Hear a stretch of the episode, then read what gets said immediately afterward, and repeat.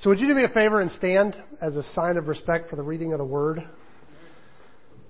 We're going to read from the book of Matthew, verses 21 to 35. Then Peter came to him and asked, Lord, how often should I forgive someone who sins against me? Seven times? No, not seven times, Jesus replied, but seventy times seven.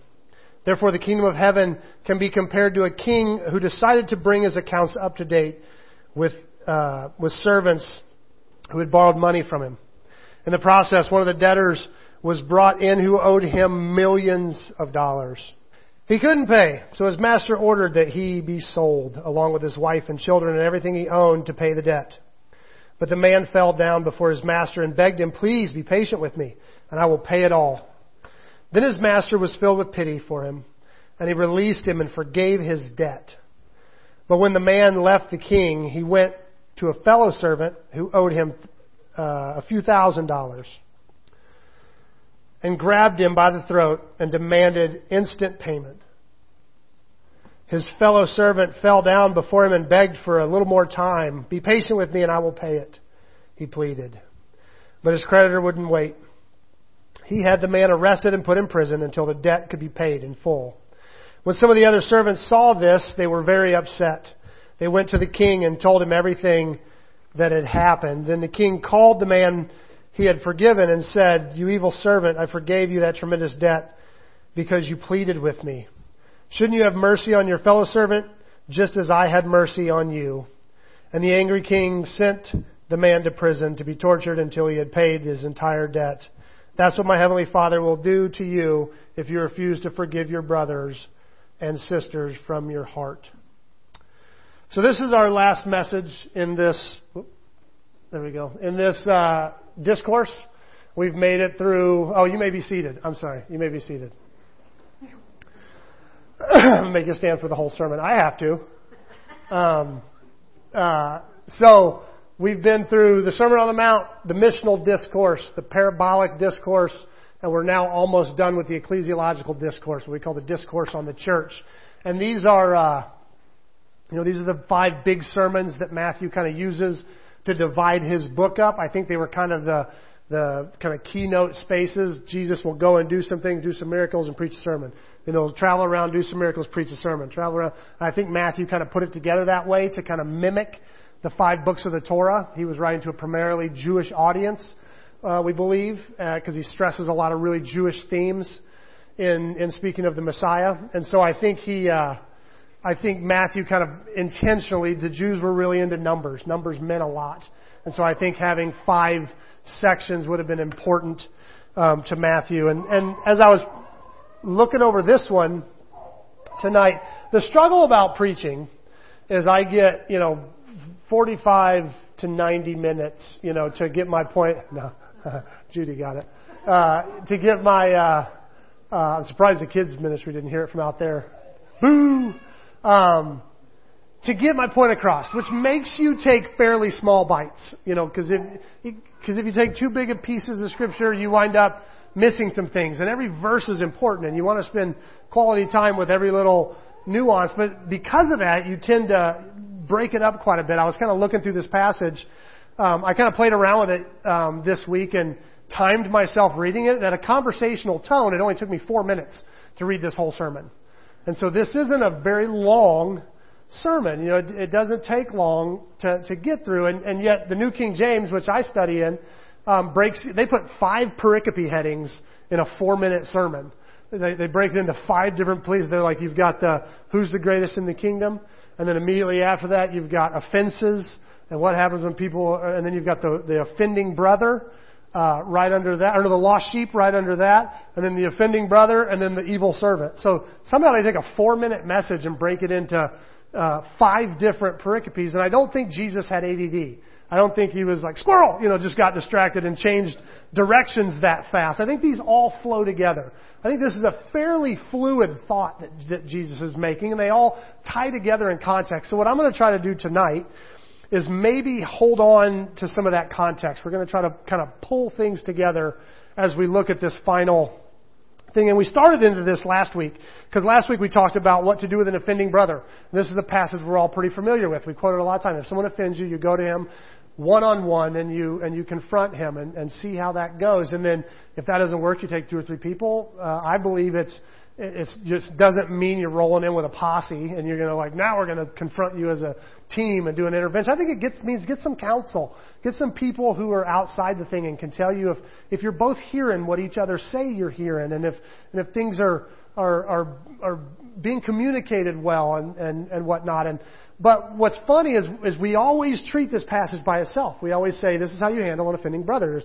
almost every Bible has a pericope title above it so that we can treat it that way. But we read it last week in its context, and it looks like this. I'm not even fitting on the screen anymore. Need to tweak something. and if you should find it, we're talking about the lost sheep here. If you should find it, assuredly I say to you, he rejoices more over that sheep than over the 99 that did not go astray. Even so, it is not the will of your Father who is in heaven that one of these little ones should perish. Moreover, if your brother sins against you, go and tell him his fault between you and him alone. If he hears you, you have gained your brother. Like this, this concept of an offending brother flows straight from the lost sheep story, which totally changes the ethos of the whole thing. If, if you look at it in terms of this is how I get my offenses taken care of. When I get offended, when I get hurt, this is how I get justice. You know, that's a whole different attitude than when someone sins against me, they're lost to me in that moment.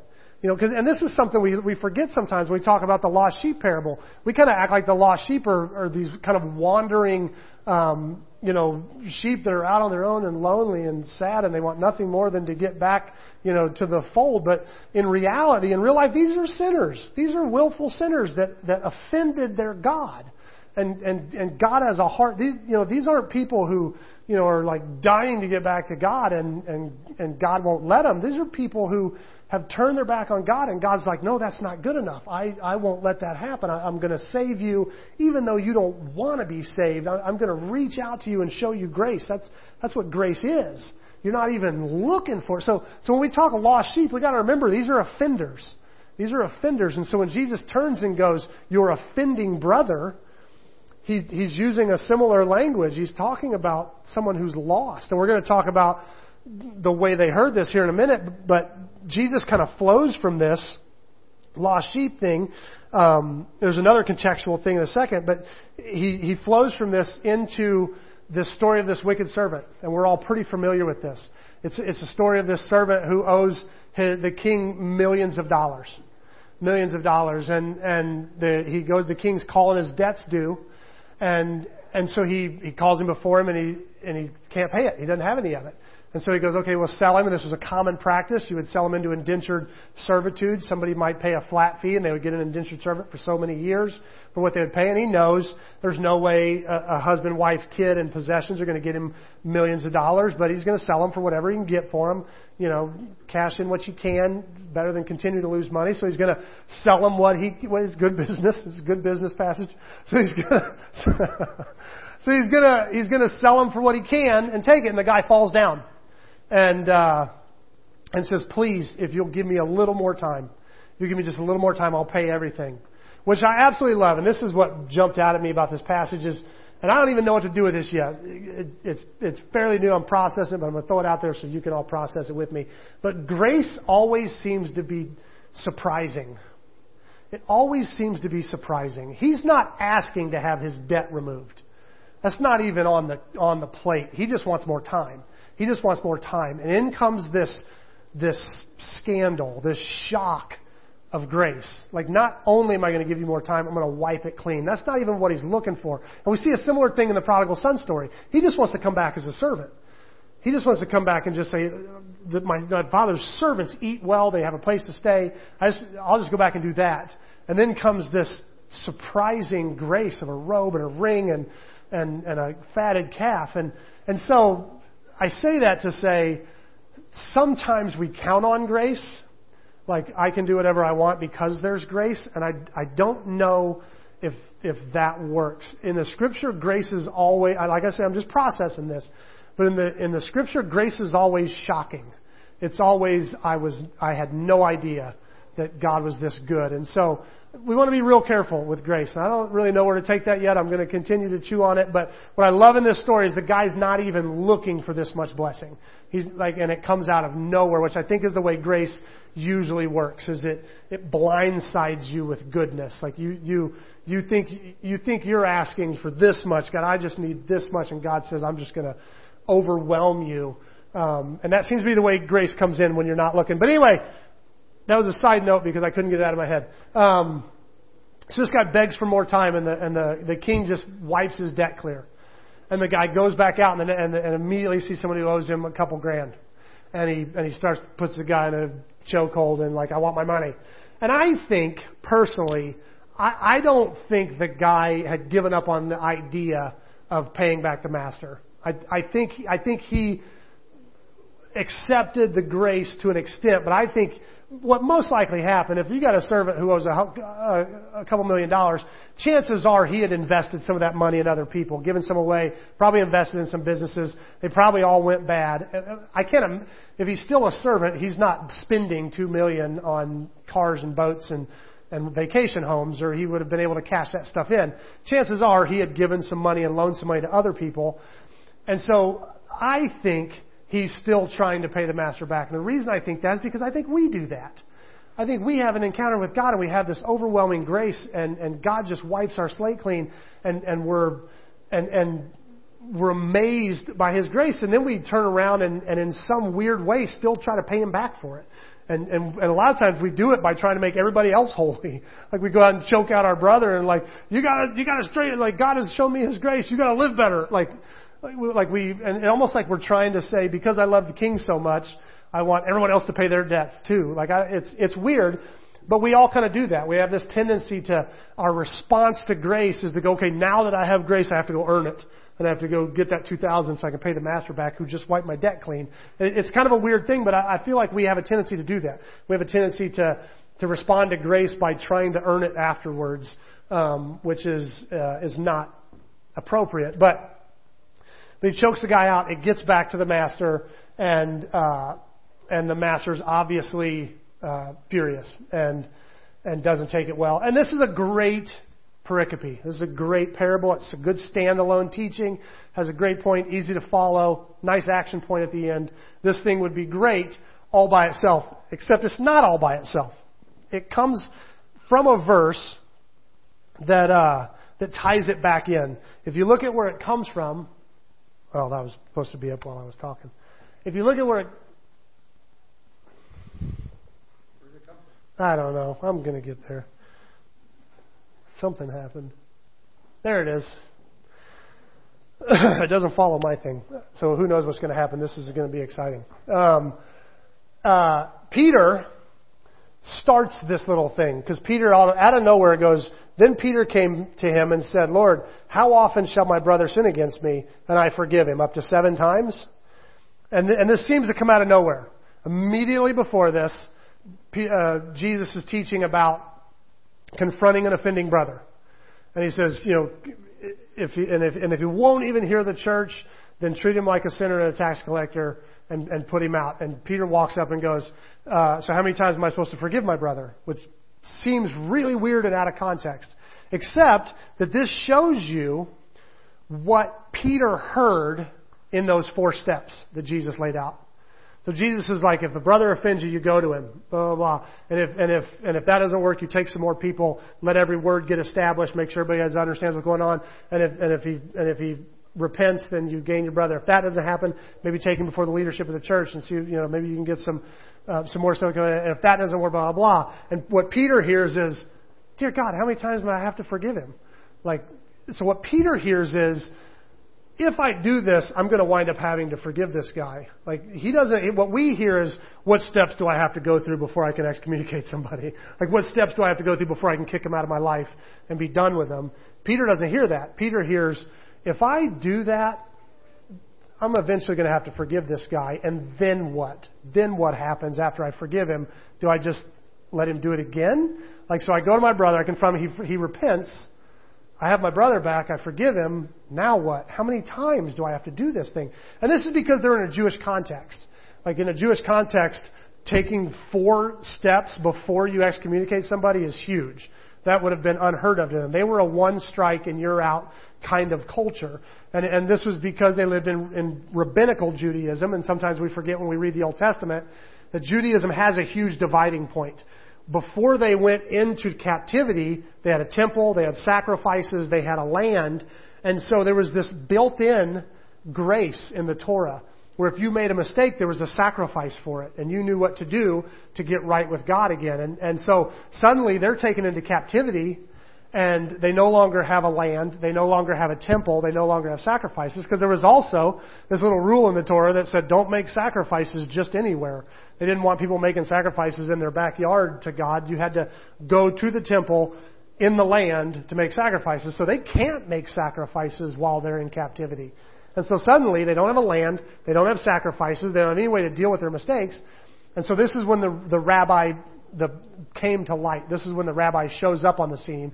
And they did this thing that they call putting a fence around the Torah, which was they made extra rules to say that way if you fail one of these, you still haven't broken Torah. Because they believed, now that we have no sacrifices, you cannot sin. You, you absolutely cannot sin. You can't risk sinning, because if you sin, you're out. And so they literally, because they didn't have these sacrifices, had a one strike, you're out rule. And, and so this is what they were used to. And so Peter, when he hears Jesus say, if your brother offends you and sins against you, go to him face to face, and, and if he repents, you've gained your brother. Peter hears forgiveness. And Peter's like, how many times do I have to do this? Do I have to forgive seven times? And this is a pretty common thing in that day. They had two big theological camps, two major rabbis from a couple generations before this that everybody kind of fell under. The conservative's name was Shammai, and he was the hardline, don't ever break Torah, you know, capital punishment type. And Hillel, who was the more forgiving, gentle, and so most people fell under either Shammai or Hillel. And Hillel's advice was you have to forgive someone seven times before you can excommunicate him. And so he was the most extreme person anybody had ever heard of very few people went as far as Hillel. And so Peter, feeling like he knew Jesus pretty well, was like, so how far do we take this, this forgiveness thing? Do we go all the way to Hillel? Do we go all the way to seven times? And Jesus obviously says, no, not seven times. I tell you, some say 77, some say, say 490. It, the Greek's a little vague, but, um, but Peter hears something here that, that's not necessarily in the writing. When, when Jesus is talking about what you have to do before you can excommunicate somebody, Peter's like, nobody's going to go that far. They're going to repent, and then I have to forgive them. It, you know how when sometimes you can hear what's not being said, like when I walk in the door and, and Esther's putting the pots on the stove a little harder than she needs to, and I'm like, um, "Are you okay?" And she's like, "I'm fine." See that that's what she says, that's not really what I hear. And so that's kind of what's going on here. Jesus is saying some things, Peter's hearing something totally different. And so Peter says, You say excommunicate, what I hear is forgive. What I see happening is forgive. And so that's fine, but how far do I take this? And and what happens is uh, is Jesus basically challenges his percept, like what he's looking at. Jesus, Jesus changes the way he's kind of approaching uh, this whole thing. So we're going to go back and try to pull some of the rest of this into context. I kind of rambled and got off my notes here, so you're going to have to give me a second. Um, so when Peter's asking how many times, it almost goes back to that first, that very first question that started this four minute sermon, which is who is the greatest? who is the greatest? So, so from right off the bat, the, the question that Jesus is wrestling with is, what are the ranks here? What's the ranking system? Who can I push out? Who can I challenge? And, and Jesus this whole time has been saying, you're seeing things all wrong. If you're looking, you're looking at it all wrong. Jesus uh, shifted the perspective in the first part. Remember, he said, you know, nope, it's upside down. The people that are on bottom, I'm saying they're the ones you want to make sure you don't offend because the whole cast is flipped. And then he, he drew that immediately into the lost sheep, basically saying, when you're asking who's my favorite, I'm saying, I'm here to save lost. I'm not even thinking favorites. I'm here to save what is lost, to heal what is broken. And so, in context, uh, we're going to go. He says in the first one, Assuredly, I say unto you, unless you're converted and become as a little child, you will by no means enter the kingdom of heaven. Moreover, that's, so that's in the first little chunk when he's talking about who's the greatest. Then when he talks about uh, the uh, the offending brother, he says, "Moreover, if your brother sins against you, go and tell him your fault between you and him alone. If he hears you, you have gained your brother." He says, "The master of the servant was moved with compassion, released him, and forgave the debt." And all this ties in. So, so in all these things, he's, he's saying, unless you have a heart change right here and look at somebody who's, who's lower than you and, that, and, and, you're, and you're, you see yourself in them, you become like them, you can't enter. Unless you forgive your brother right here on earth, you can't, uh, you, you can't really go to God and, and, have the same thing. And he says, the master on the servant he forgave his servant right here. And, and it all comes back to this verse in 18. And I think this is kind of the key verse of this whole thing.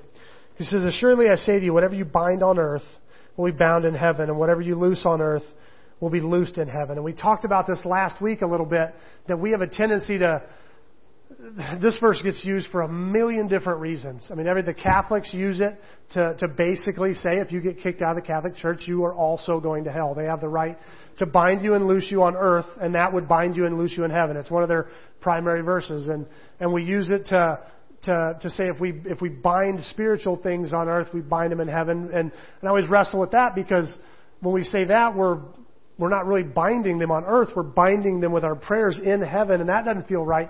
And, and so what I think is happening in this verse, I think what Jesus is saying is what you do here matters. It has a real effect in heavenly places. When you forgive someone face to face and you maintain and you bind a relationship and you hold something together, it has a real spiritual power to it. Something real in heaven changes when you do things right on earth. And, and I can't fully explain it, but but Jesus, in this whole thing, that we call this the church discourse, the, the discourse on the way the church works.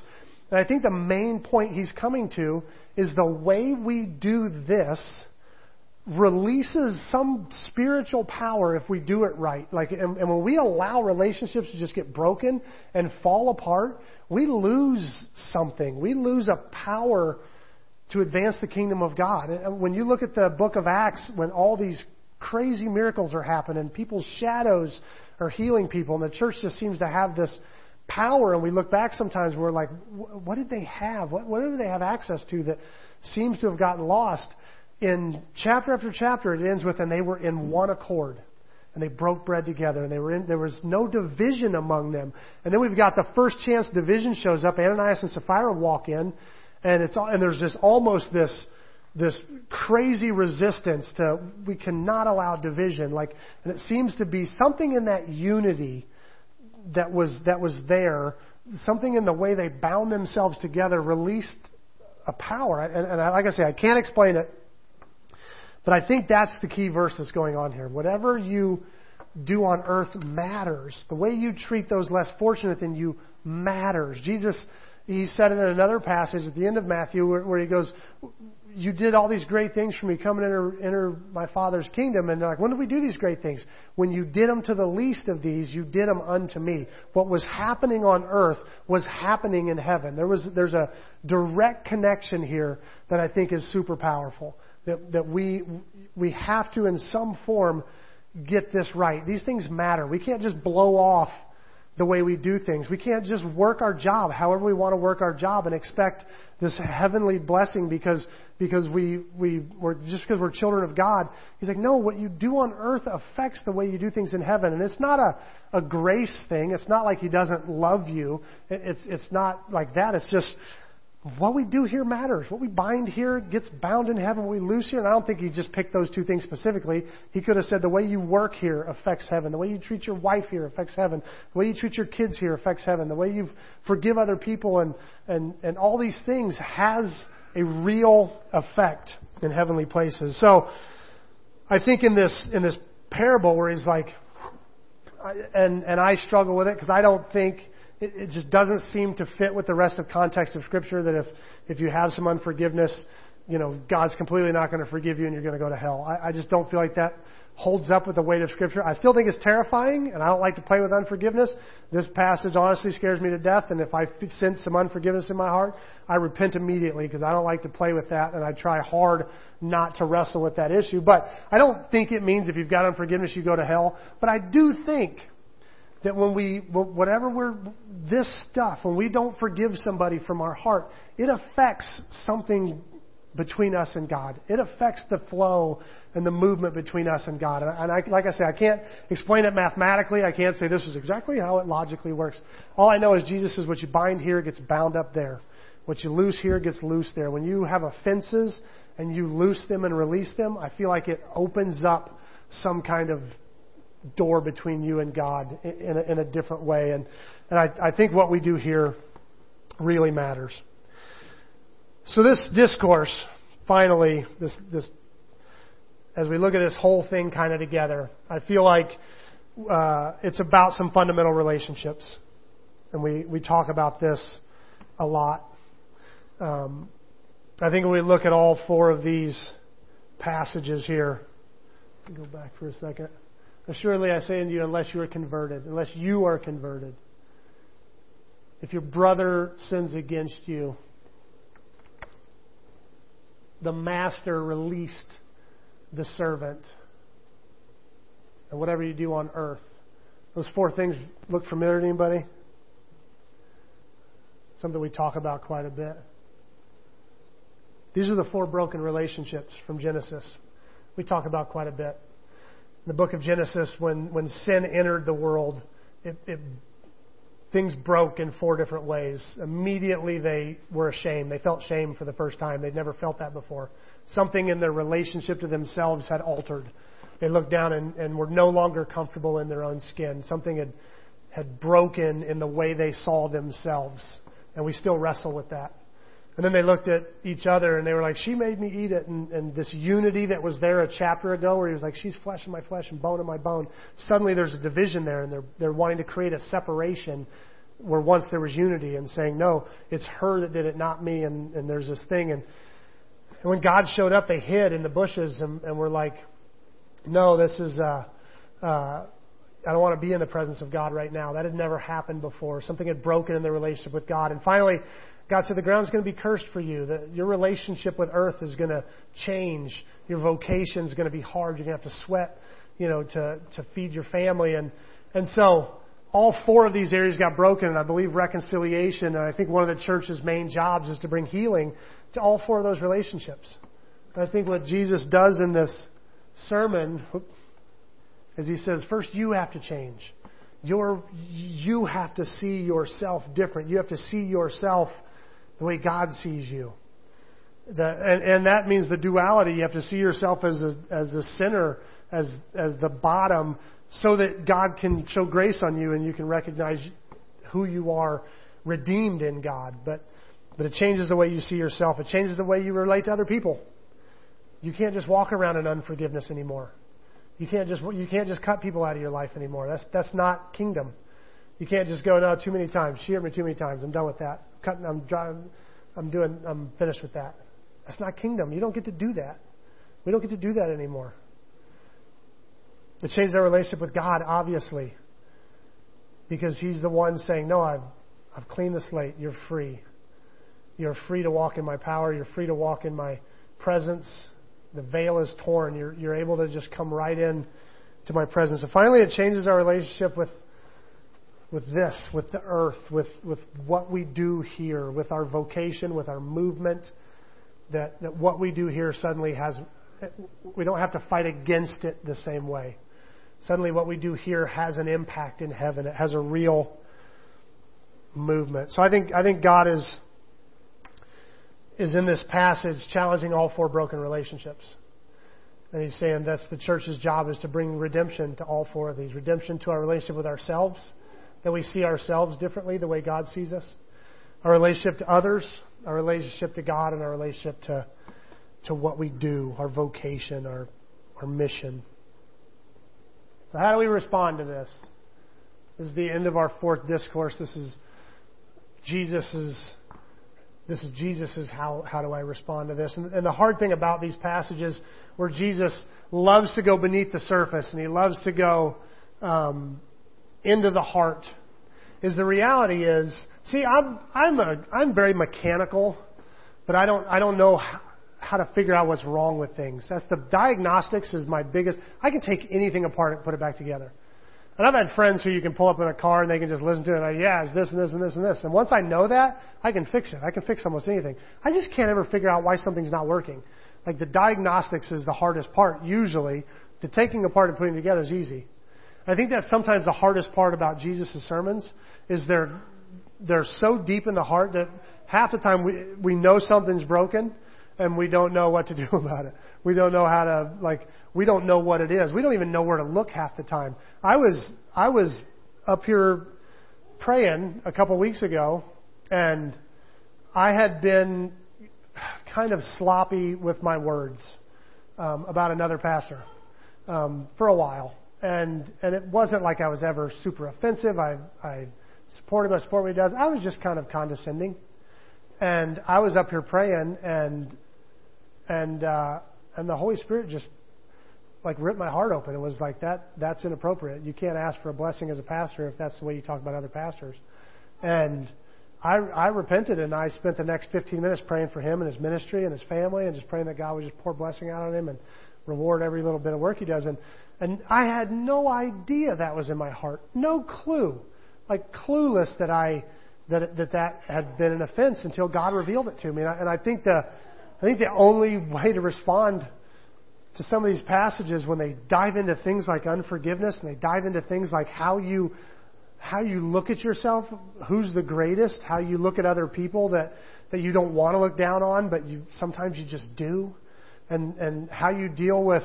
Uh, you know, with with other with your relationship to the lost, and and how easily, yeah, you would go chase your sheep if it got away, but but you do you don't even give a thought to other lost things, you know. And and so when we get into these these passages, our I think our only response is to ask the Holy Spirit into our hearts and go, just search me and know me. Like just just dig in and and bring stuff to the surface gently, please. That, that was actually my prayer after God had shown me that what what I had in my heart and I repented.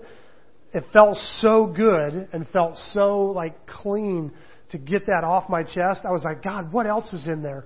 Bring it up, but bring it up gently. I actually said those words, like real gently. Don't overwhelm me. I can't take much. But like little by little, pull that stuff out of me. I don't want that stuff in me.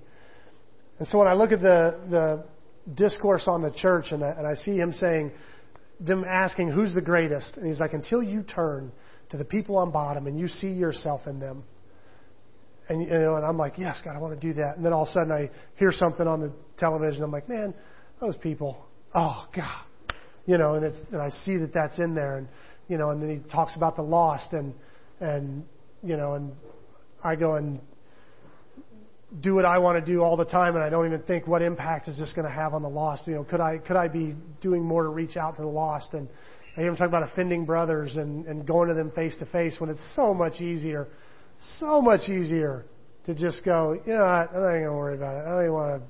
I don't want to. I don't want to build more relationship. Like, because if I went to him and said, "Hey, this bothered me," you know, it's hard. It takes time, but it might deepen a relationship. You might find that, you know, when you go to them, they're like, "I'm so sorry I hurt you," and blah blah, and then suddenly you have more relationship. But it's so easy just to go, eh, not worth it. Like, you know, I don't care what the Bible says. We don't say that, but that's kind of what we're saying. I don't really care if the Bible says I'm supposed to go to him. I'm just going to forget about it and kind of hold that person at arm's length. Like, it's so easy to do that. And, and it's so easy to take the grace of God and then suddenly go to someone else and go, you need to pay. You're not doing what you should be doing. And so, all I can say after this kind of a discourse is to go, God, search my heart. Just search my heart. Here's my heart, Lord. We're getting ready to sing a song that basically uses those words. Here's my heart, Lord. Speak into me what's broken, what, what I need, what, what you want to pull out. Because I believe what we do here matters.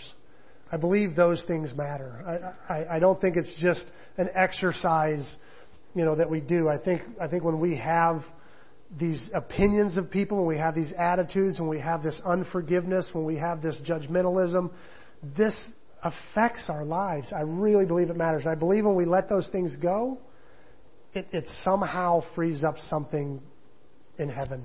And, and I, I feel like as we've been studying this, this discourse study and we've been looking at these sermons of Jesus, we keep coming back to the kingdom of God. We keep coming back to the kingdom of heaven. It, that Jesus seems to just be coming back and, and hammering this idea. And, and I think, I think this stuff is what the kingdom is about. I really think that to advance God's kingdom, to move God's kingdom, these things matter and they're important. So as we close, as we go to the table, we're going to sing a song and it's just going to say, Here's my heart, Lord. Speak what's true. And, and I just want that to be our prayer.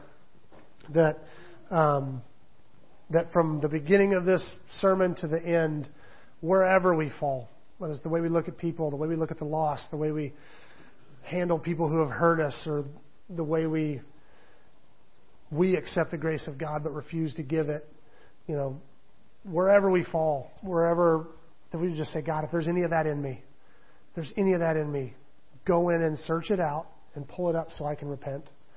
Uh, and that we would repent joyfully because it does feel fantastic when you've got something in your heart and you get to let it go and you get to release it. So